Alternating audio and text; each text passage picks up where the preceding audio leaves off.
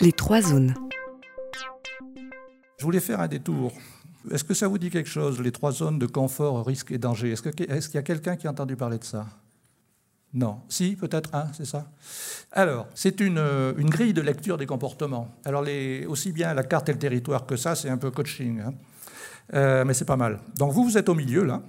Nous, nous sommes au milieu et au quotidien, nous nous déplaçons dans tous les sens du terme, c'est-à-dire en, faisant quelque chose, en écoutant quelque chose, en parlant avec quelqu'un dans une zone de confort. Et de temps en temps, nous sortons de cette zone de confort et nous allons dans une zone de risque. Je sors de chez moi et je vois mon voisin. Ah, comment ça va? Ça va? Ouais, ouais. Ah, il fait beau aujourd'hui. Je suis dans ma zone de confort. Je vais voir euh, un copain avec lequel je ne suis pas bien euh, en ce moment et je lui dis écoute, j'ai un problème, euh, j'ai besoin d'une. Est-ce que tu peux me prêter ta voiture? Bon, oui, oui, allez, vas-y.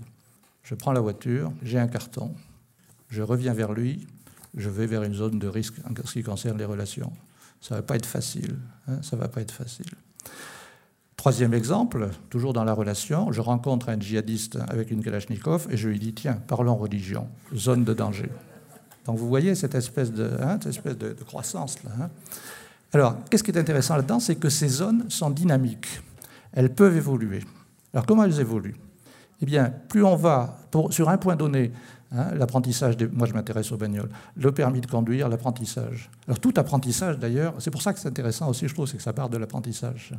Euh, comment, comment on apprend? Comment on élargit sa zone de confort? Parce que c'est ça le sujet. Pour élargir sa zone de confort, on va dans la zone de risque.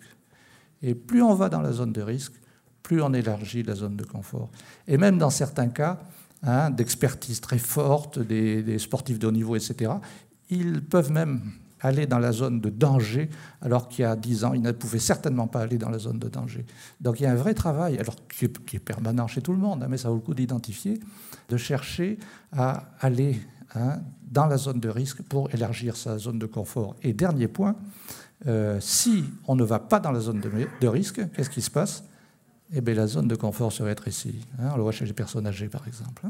Hein. Pour ce qui est de la différence, moi je vante les bienfaits de la différence. S'il n'y a pas de différence, ben, c'est pauvre. S'il y a moyennement de la différence, ça va. Mais s'il y a trop de différence, danger aussi. Hein. Toutes les vertus en ce moment, ça naît un peu. Euh, affrontons la différence, etc. Nous, on a des colloques là-dessus. Euh, oui, jusqu'à un certain point, bien évidemment. Sinon, on va dans la zone de danger. Voilà, et vous aurez nous avons à exprimer notre différence et entendre la différence confortablement.